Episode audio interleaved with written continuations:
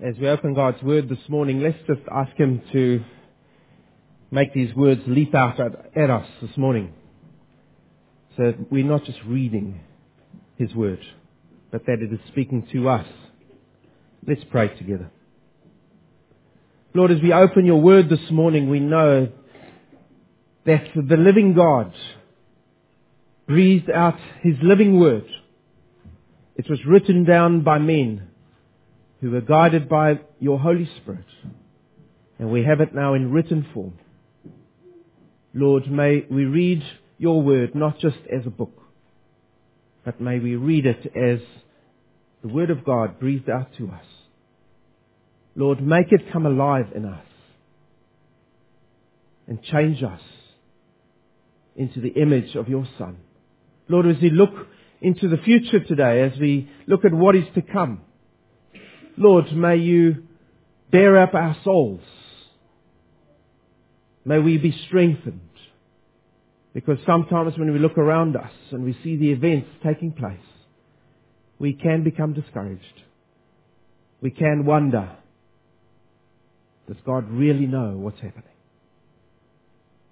Open our eyes that we may see the living God at work, we pray. Amen. We're going to be reading a few passages this morning because they'll cast light on the passage itself. And so I'd like you to turn firstly to Luke chapter 21, and that's where we're centering our studies. And we're going to be looking at verses 5 to 19 this morning.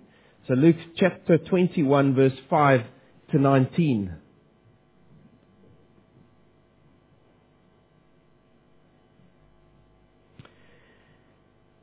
And while some were speaking of the temple, how it was adorned with noble stones and offerings, Jesus said, As for these things that you see, the days will come when there will not be left here one stone upon another that will not be thrown down. And they asked him, Teacher, when will these things be?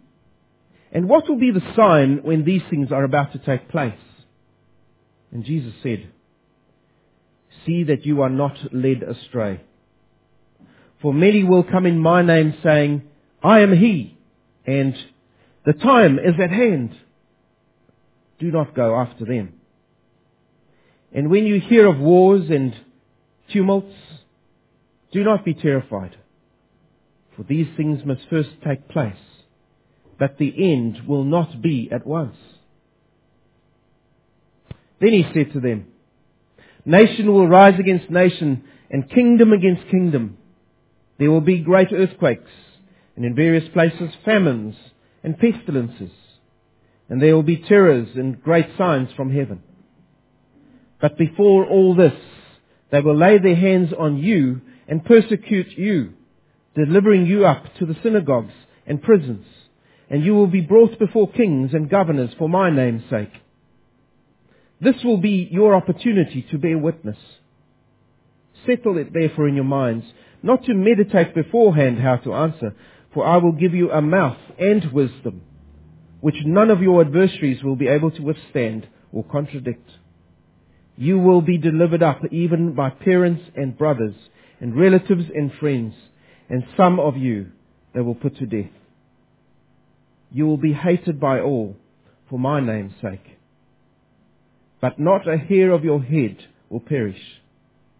By your endurance, you will gain your lives. And then turn with me, if you would, to another of the cameras on the same event, and that's from Mark chapter 13. Mark chapter 13, verses 1 to 3. The other passage is from Matthew chapter 24. We won't be going there this morning because it's very similar to the one in Luke, but we will be looking at this one specifically because it does add a little bit of color to this picture. Mark chapter 13, verse 1 to 13. As Jesus came out of the temple, one of his disciples said to him, Look, teacher, what wonderful stones and what wonderful buildings. And Jesus said to him, Do you see these great buildings? There will not be left here one stone upon another that will not be thrown down. And as he sat on the Mount of Olives opposite the temple, Peter and James and John and Andrew asked Jesus privately, Tell us, when will these things be? And what will be the sign when all these things are about to be accomplished? And Jesus began to say to them, See that no one leads you astray. Many will come in my name saying, I am he, and they, and they will lead many astray. And when you hear of wars and rumors of wars, do not be alarmed. This must take place, but the end is not yet. For nation will rise against nation and kingdom against kingdom. There will be earthquakes in various places. There will be famines. These are but the beginning of the birth pains. But be on your guard, for they will deliver you over to councils, and you will be beaten in synagogues, and you will stand before governors and kings for my sake, to be a witness before them. And the gospel must first be proclaimed to all nations. And when they bring you to trial and deliver you over, do not be anxious beforehand what you are to say, but say whatever is given you in that hour. For it is not you who speak, but the Holy Spirit. And brother will deliver brother over to death, and the father his child, and children will rise against parents, and have them put to death. And you will be hated by all for my name's sake. But the one who endures to the end will be saved. Now let's go and look at one of those prophecies fulfilled just to add to this picture, and that's found in Acts chapter 7. And that's the history of the early church after this prophecy had been made by Jesus. Acts chapter 7. And it's a well-known story of Stephen and how Stephen was put to death by men who hated the gospel and hated Jesus Christ and hated Christianity, this new movement which had come up amongst them. This is the first martyr we read about, one of the prophecies fulfilled. Acts chapter 7, verse 54.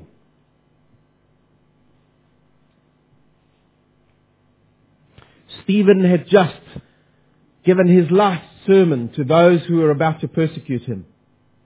And he knew he was going to die for it. And so this is the instance where they actually put him to death. Now when the crowds heard these things, they were enraged. And they ground their teeth at him. That's how angry they were. But he, full of the Holy Spirit, gazed into heaven and saw the glory of God and Jesus standing at the right hand of God. And he said, Behold, I see the heavens opened and the Son of Man standing at the right hand of God. Imagine that. But they cried out with a loud voice and stopped their ears and rushed together at him. Then they cast him out of the city and stoned him. And the witnesses laid down their garments at the feet of a young man named Saul. And as they were stoning Stephen, he called out, Lord Jesus, receive my spirit. And falling to his knees, he cried out with a loud voice, Lord, do not hold this sin against them. And when he had said this, he fell asleep. And for those of us who know the scriptures, that means he died. And Saul, who would rather later be called Paul, Saul approved of his execution. And there arose on that day a great persecution against the church in Jerusalem, and they were all scattered throughout the regions of Judea and Samaria, except the apostles. Devout men buried Stephen and made great lamentation over him. But Saul was ravaging the church and entering house after house. He dragged off men and women and committed them to prison. Now those who were scattered went about preaching the word. Philip went down to the city of Samaria and proclaimed to them the Christ. And the crowds with one accord paid attention to what was being said by Philip when they heard him and saw the signs that he did. For unclean spirits came out of him who were, of many who were possessed, crying with a loud voice, and many who were paralyzed or lame were healed. So there was much joy in that city. So there we see one of those prophecies come true. And now I want you to turn to a prophecy which is still to take place, which is going to affect you and I. And that's to be found in Revelation. And it's in Revelation chapter 6, verse 9. Revelation chapter 6 and verse 9. And we'll read through to verse 11.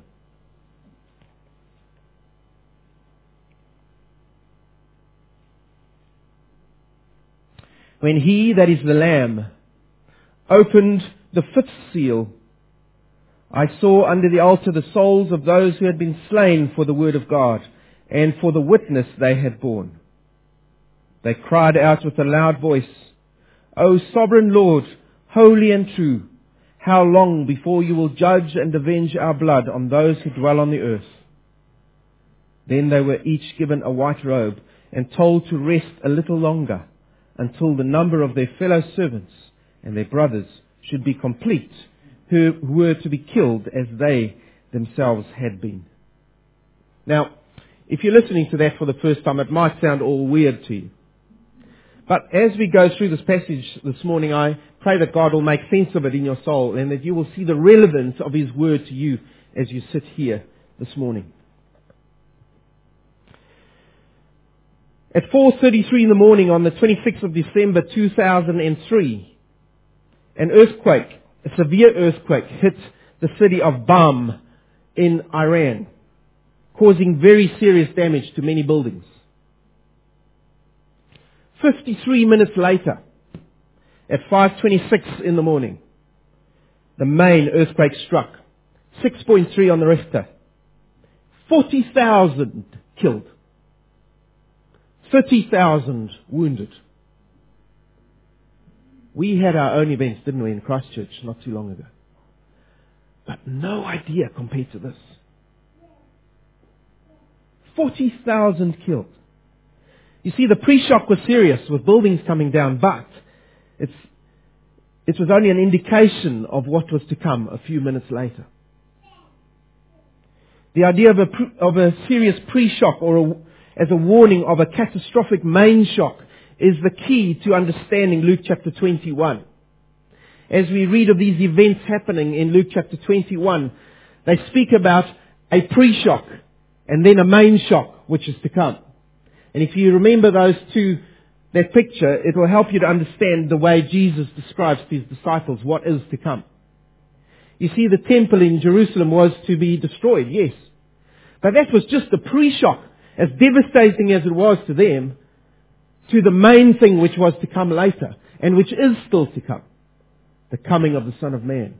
It was there as a warning of something to come, which was far greater and in the timeline of history, these things had to happen in this way. So, what we're going to do over today and over next Sunday is we're going to look at these preempts of things that are to come. And then during next Sunday, we're going to look at the two main events. The destruction of the temple, what happened there with Jerusalem, and then also what will happen when the Son of Man comes. And we're going to try and fit all that into one Sunday. Pray for me.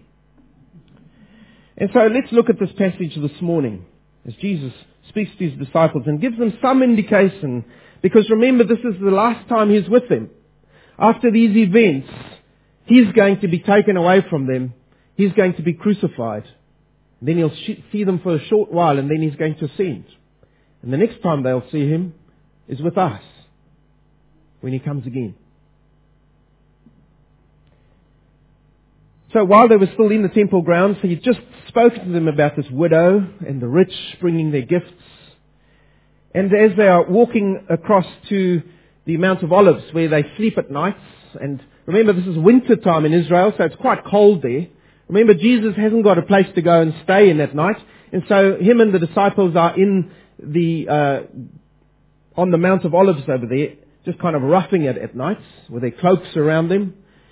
And as they are walking out towards the Mount of Olives, his disciples are making conversation, I guess.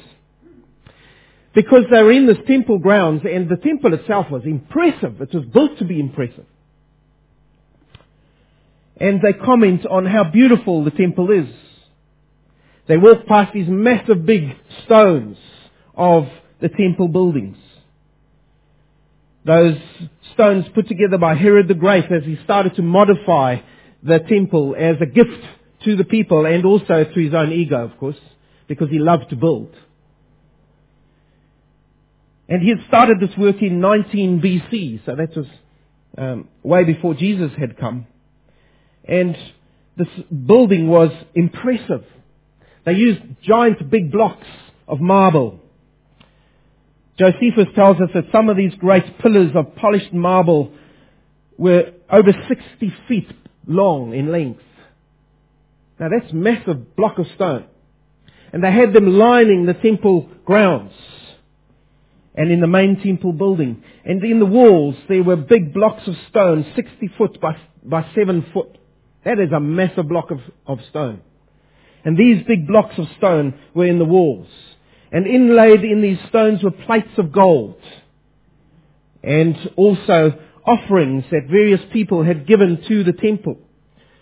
Herod the Great himself had given great big golden vines with great clusters the size of a man. And these were put up on the temple walls.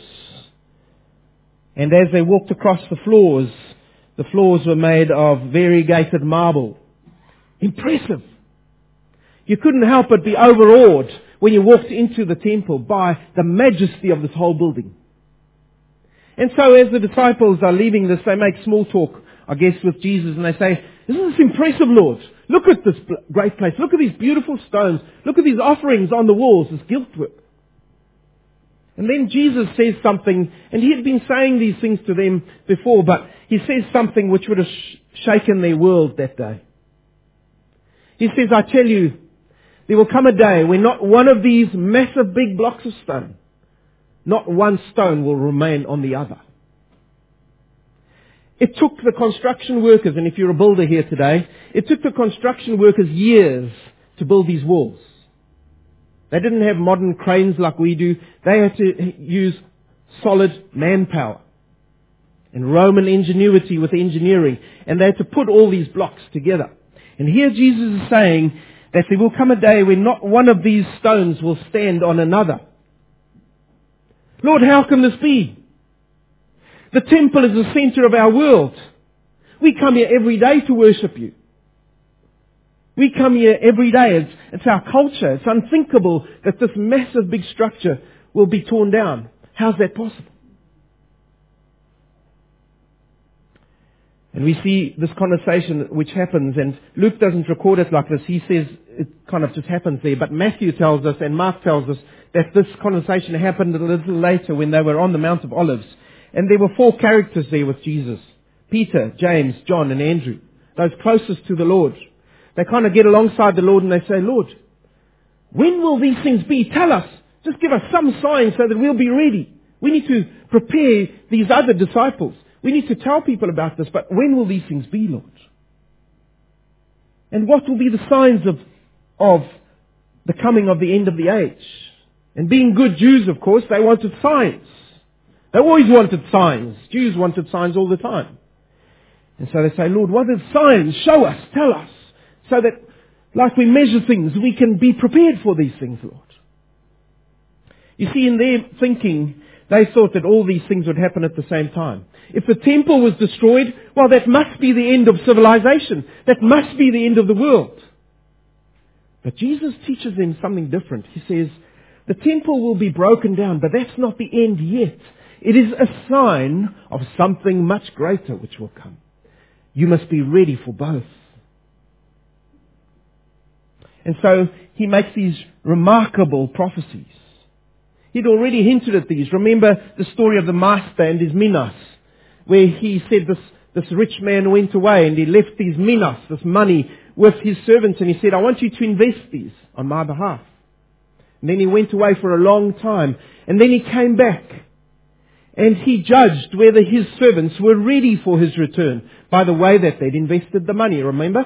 And that whole analogy there was a picture of the Son of Man going away and then returning at some future date and there would be judgment. So he'd been hinting right throughout his ministry that these things would happen. Mark describes it as birth pangs. When you see the temple destroyed, it's a birth pang of something. It's a sign of something far greater to come. The actual birth. And those of you who've given Birth to children, you'll know what that's like. Us men, we have no idea. When the birth pangs comes, they're bad, right? But the actual event is bad, but then there's great joy. That's the theory. Well, it's the same here. Mark says, when these events happen that Jesus will be describing, these are the birth pangs. But it's leading to something which will be a great event, but it will bring great joy too. So let's look at these things. What will happen before the Lord returns? Every one of us needs to know that because the Son of Man hasn't returned yet. And if you're not used to hearing these things, if you haven't been to church much, the Bible says that Jesus Christ, the Son of Man, came to this earth. He died for people. He died for you and me. But then he was resurrected on the third day and he went away from this earth. But he promised to return again. In the future, he will come. And we are expecting him any day because many of these events that he's spoken about have already happened. So what are some of these events that will happen before his return? Well, the first thing that's pointed to here is deception. Deception will happen, verse 8. And he said, See that you are not led astray, for many will come in my name saying, I am he, and the time is at hand. Do not go after them. Interesting. Deception will happen before Christ comes. There will be many false messiahs. There will be much false teaching around. Jesus says, do not follow them. You are warned. Do not follow them. You see, right through the history of the church, right from Acts, when the early church starts, right until today, there have been many who have said, I am the Christ, follow me. If you switch on your television set, you will hear many false messiahs there. You will hear lots of false teaching happening there. And the Lord says to you and I, one of the signs before I come is there will be those who deceive. Do not be deceived. If we are not to be deceived, that means we have to know the truth. Because if you don't know the truth, how are you going to know if you're being deceived or not? So how do we get to know the truth? We need to be studying the truth. We need to know what the truth is. We need to recognize what the truth is. So that when we hear untruth, it's recognizable. Otherwise, we will be deceived. As sure as day turns into night, we will be deceived if we do not know what the truth is. You see, for centuries, Satan has been using false teachers to lead people astray, to blind their hearts and even here in our own town, in our own country, people are being deceived on a daily basis, on an hourly basis. And maybe you are one of those. We're all off on, we are off on spiritual tangents because we do not know the truth. We haven't been studying God's Word as we should. And so when people come up with these hypotheses which sound very tangible and very real, people follow them. They think it's the truth. And in so doing, they are led astray. And it leads to great hurt, and it will lead ultimately to chaos and destruction. You see, there have been date setters in every age. Those who say, Jesus Christ or the end of the world is going to happen on this and this day. Well, Jesus also says to us, if anyone says to you that you know, that they know when it's going to happen, they are a deceiver. Because there's only one who knows the time and the day when the Son of Man returns. Matthew chapter 24 verse 36. And that is the Father himself. Only God knows when Jesus will return. If anyone ever says to you they know a date and a day, they are a deceiver. Do not follow them. And Jesus warns as it comes closer to the end times as it comes closer to his return, there will be more and more and more people saying, this is the day, or it's going to be then. Be warned. Be on your guard. Do not be deceived, says Jesus Christ. Keep your head about you. Guard your spiritual life. Spend time in God's Word. Study it. Know the truth. Know the signs to look for. And then you will not be deceived. Turn with me, if you would, to 2 Peter, and we're going to look at this passage again next week. 2 Peter chapter 3. verse 17 and 18. 2 Peter chapter 3, verse 17 and 18. This is the Apostle Peter, and again he warns you and I and his readers. If you look at just glance across chapter 3, he's speaking about the day that the Lord will come and the signs, and we're going to read that whole chapter next week. But once he's given us those things, he says this, verse 17, You therefore, beloved, God's people, knowing this beforehand, take care that you are not carried away with the error of lawless people and lose your own stability but grow in the grace and the knowledge of our Lord and Savior Jesus Christ. To him be the glory both now and to the day of eternity. Amen.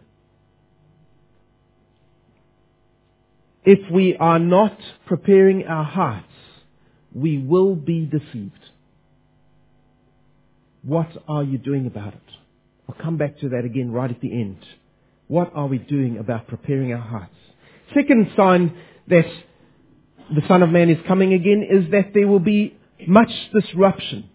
So we'll have deception, but there'll be disruption too, verses 9 to 11. Major disruption on this earth. And when you hear of wars and tumults, do not be terrified, for these things must first take place. But the end will not be at once.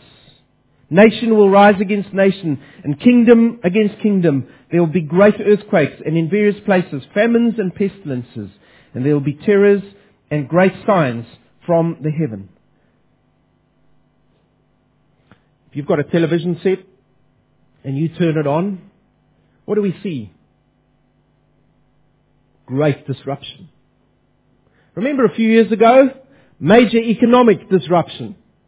The whole earth the whole world, well, not uh, some of the eastern countries, but the whole of the western world went into major decline. Why?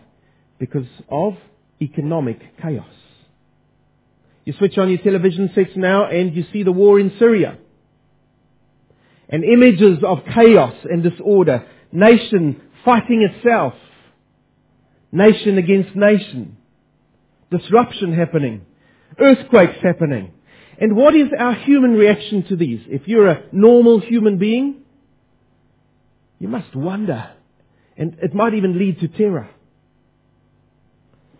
But Jesus says this is not the end yet. Yes, there'll be a breakdown of international relations among nations. There'll be major disasters. There'll be quakes, plagues, famine, terrors, heavenly signs, and the media put these things in front of us.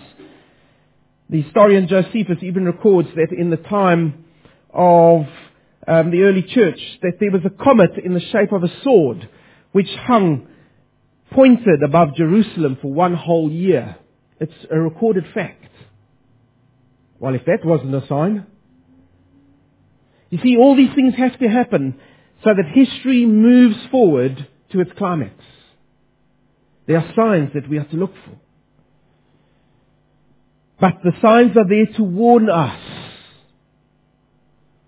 and Christ, as, as Christians, we are not to be distracted and alarmed by all these happenings around us. We are not to be like the world around us. Medical people tell us that when people see all these things happening around them, it's leading to major depression across the world. Because people see this, they say, I don't want to have little kids. I don't want to bring kids into a world like this. And it leads to depression in their lives. And it leads to suicides. Because they say, is this all that the world is? Look at it. Well, you and I as believers are to have a different perspective. He says to us, these things must happen as a sign, as an earthquake, that something greater is to come. The Son of Man is about to come. And so we have to prepare ourselves. J.C. Ryle, Bishop J.C. Ryle, is a famous dead guy if you don't know him. He said this. Listen to what he said. Very insightful. He said, while others are occupied in national conflicts and political speculations, the Christian must steadily seek first the kingdom of God.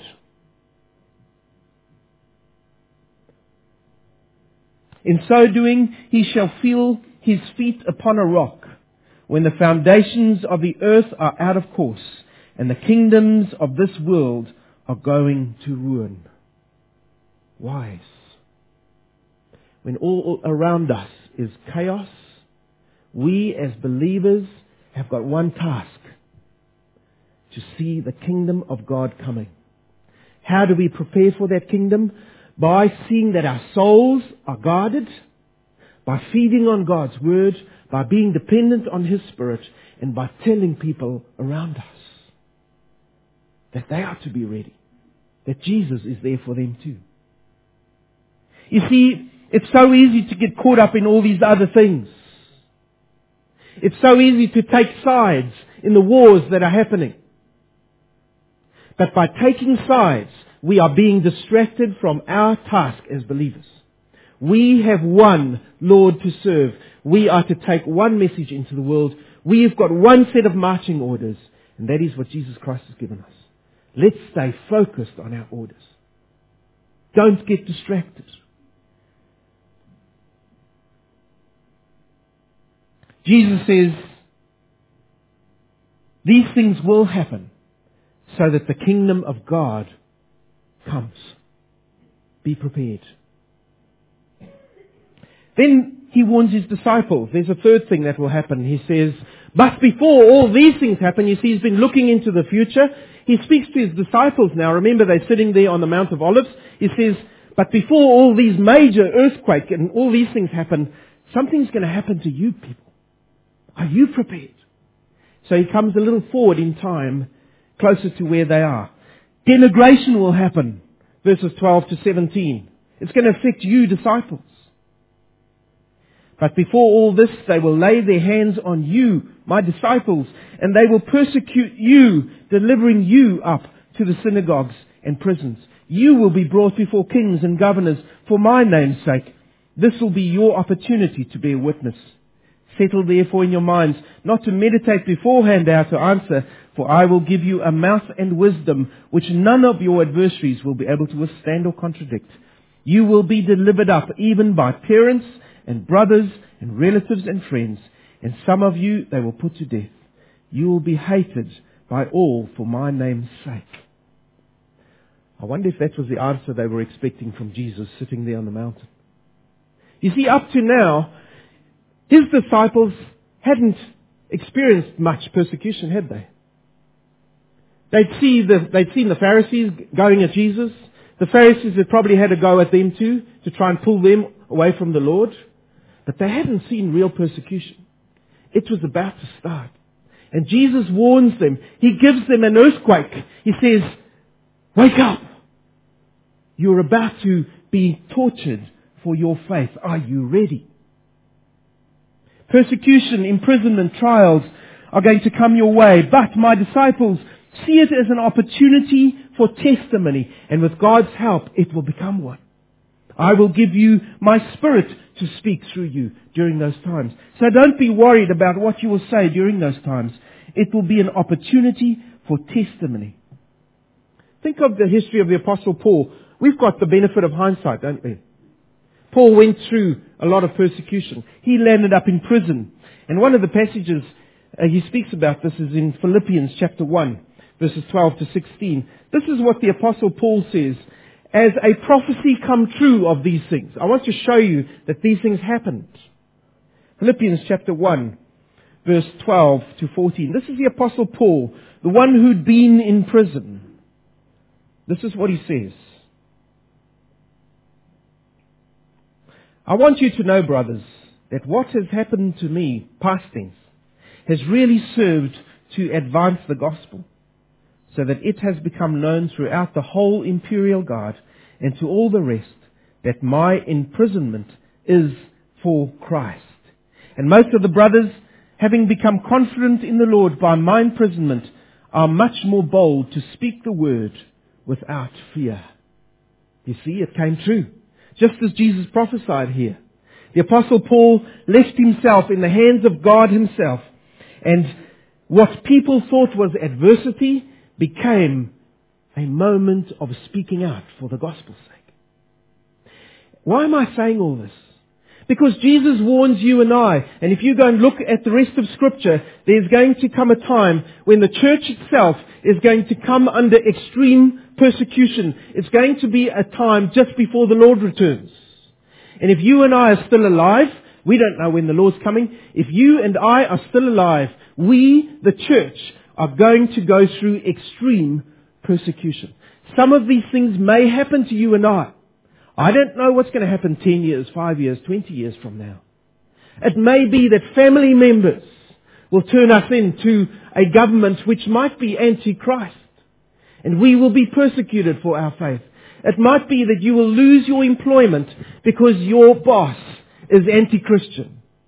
But the Bible tells us emphatically there will come a time when you and I, if we are the church, will face persecution. But here's the truth. When these things come upon us, says the Lord, see it as an opportunity to witness about Jesus Christ. And He will help you in that moment. Because God is not affected by these things that happen, is He? He's not affected by world events. He's not affected by a boss who's anti-Christian. His Spirit is still inside you and He will speak through you. He has said it will happen. We have to take courage from that. But be warned. And it leads beautifully into this declaration. Verses 18 and 19 of chapter 21. But not a hair of your head will perish. By your endurance you will gain your lives. You see, when we are in these momentous events, whenever that might happen, this is the Lord's promise to you and I. There's two parts to it. Not a hair of your head will perish. Now he's not speaking literal hair here, is he? Because there's lots less to do with me. He's saying, I will look after you down to the degree of not a hair of your head will perish. I will look after you in those moments. And in the history of the church, in some cases, some people were physically spared. Paul and Silas, think of that time when they were in prison, when that earthquake was happening. Acts chapter 16. And when the prison was falling down around them, God preserved them through that. They didn't die. And yet later, Paul was martyred for his faith. So does that mean this verse isn't true? He lost his life. You see, the Lord is promising more than just here, here. He's saying, I will look after you to the very bitter end. Your body may be killed, but you will live forever. Like Stephen, you will open your eyes and you will see the Son of Man. He will save you. You will go into eternal life. He promises everlasting life. We need to take courage in these things. It doesn't matter what they do to us we will see the Son of Man. And then he says the second thing, he says, by your endurance you will gain your lives. You see, when great persecution came upon the church, many of them fell away. Scripture records it for us. When persecution came on the church, many left the faith. They no longer served the Lord. It was too hard. I don't know about you, but I can count on two hands the number of people I know who are no longer following the Lord. They started off with a confession of faith, but now they are just in the world. The world, the Bible warns us about this. You see, today too, many have fallen away. And I can't read your heart. I don't know what you are going through specifically, but you may even be tempted to leave these things behind It's too hard. What is the Lord saying to you? He's giving you a promise here this morning. Here's His promise to you. He says to you, if you persevere, you will gain your life. You will be saved. Now, please, understand me. He's not speaking about salvation here. He's not saying that if you walk away from the Lord, then you will walk and you will be destroyed forever. He's not saying that here. He's, he's not speaking about salvation. We know from Scripture that those who have committed their lives to Jesus Christ and it's been real in their lives, they will never fall away. He will hold on to them. And though you are tempted to walk away, and though you might even walk away for years, He will in the end turn his, your head back to Himself and He will restore you to Himself. He's promised that in His Word. John chapter 18 verse 9 says this, I have not lost one of those you gave me. Not one. You won't be the first. Your son, your daughter who's walked away from the Lord, who once confessed the name of the Lord, they will not be lost. If that work is genuine in their lives, God will restore them to himself. He will not lose even them. We are speaking here about seeing in eternal life to the end. God will always draw back to himself and bring into eternity those who are truly saved. He's promised that. He will not break his promises. He has said himself, I will never leave you nor forsake you. Hebrews chapter 13. So we can take courage from that. He's speaking here rather about our responsibility as human beings. He will do his work, but our responsibility, what is that? It is to endure. When the going gets tough, the Christian gets going. We are to endure. The Holy Spirit helps us to stand and to endure. It's speaking about God and man at work. Which passage immediately comes to mind then? Philippians. Philippians chapter 2 verse 12 to 13. It says this, Work out your own salvation with fear and trembling, for it is God who works in you, both to work and to will and to work for His good pleasure. You see, we work with God. It's a hundred percent God in our lives. He saves us by His grace alone, but it is a hundred percent our perseverance in the faith as well. We are to commit ourselves and then to push through and to gain our salvation as God makes all that possible. It's all of His grace available to you and I as we endure through this life. Do you get the balance there? And if you're tempted to fall away, He will draw you back.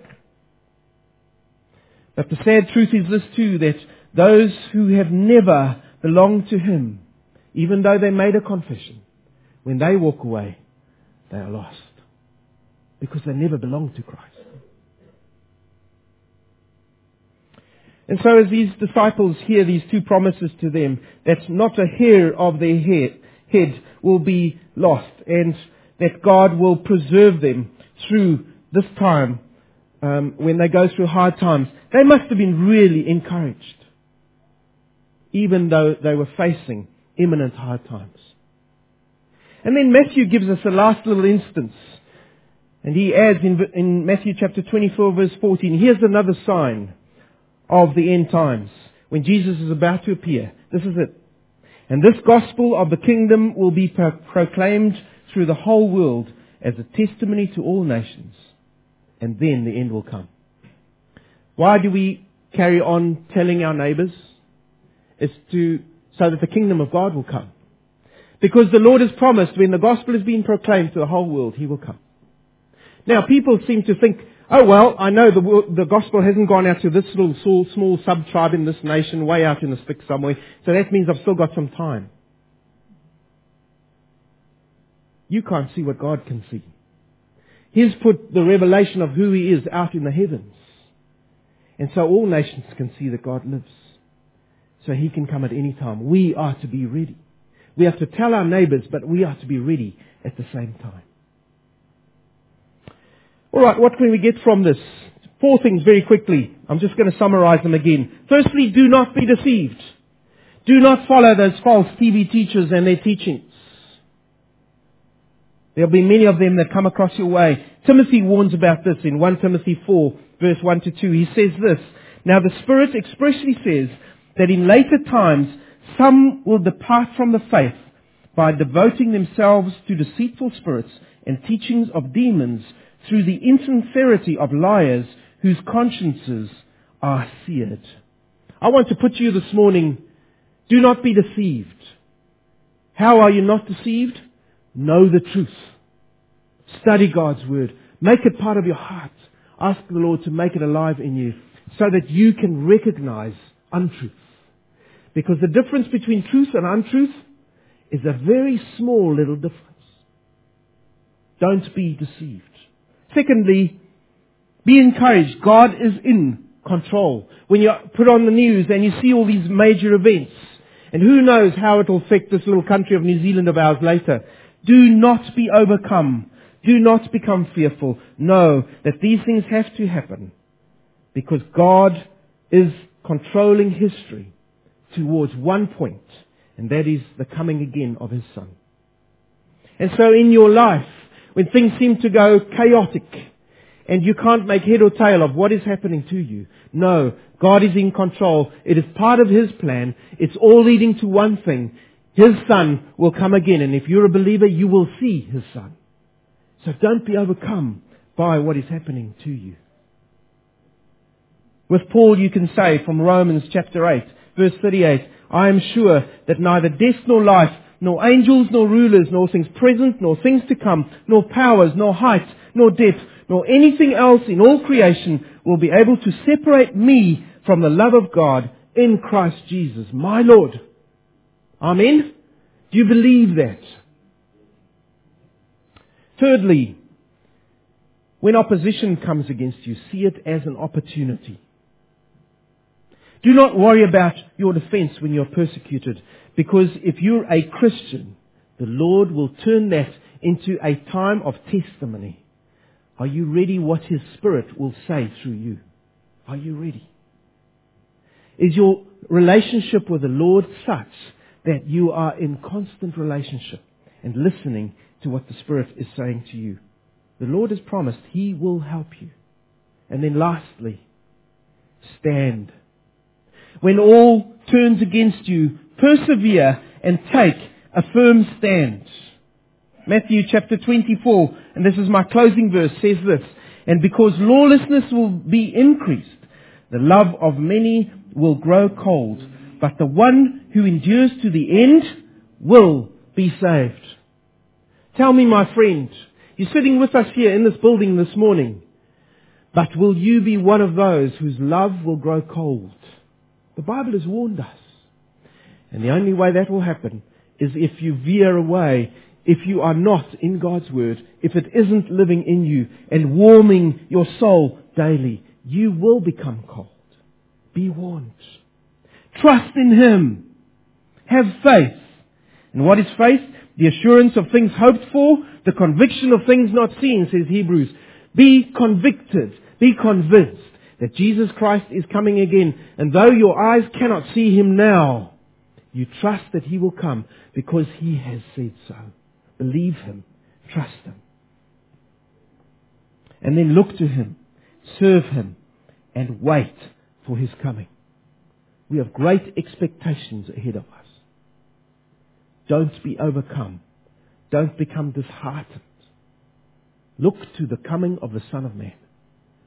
But be prepared for that coming. Amen.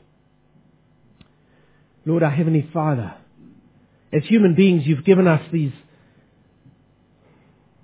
visible, I guess these measurable things that we can see.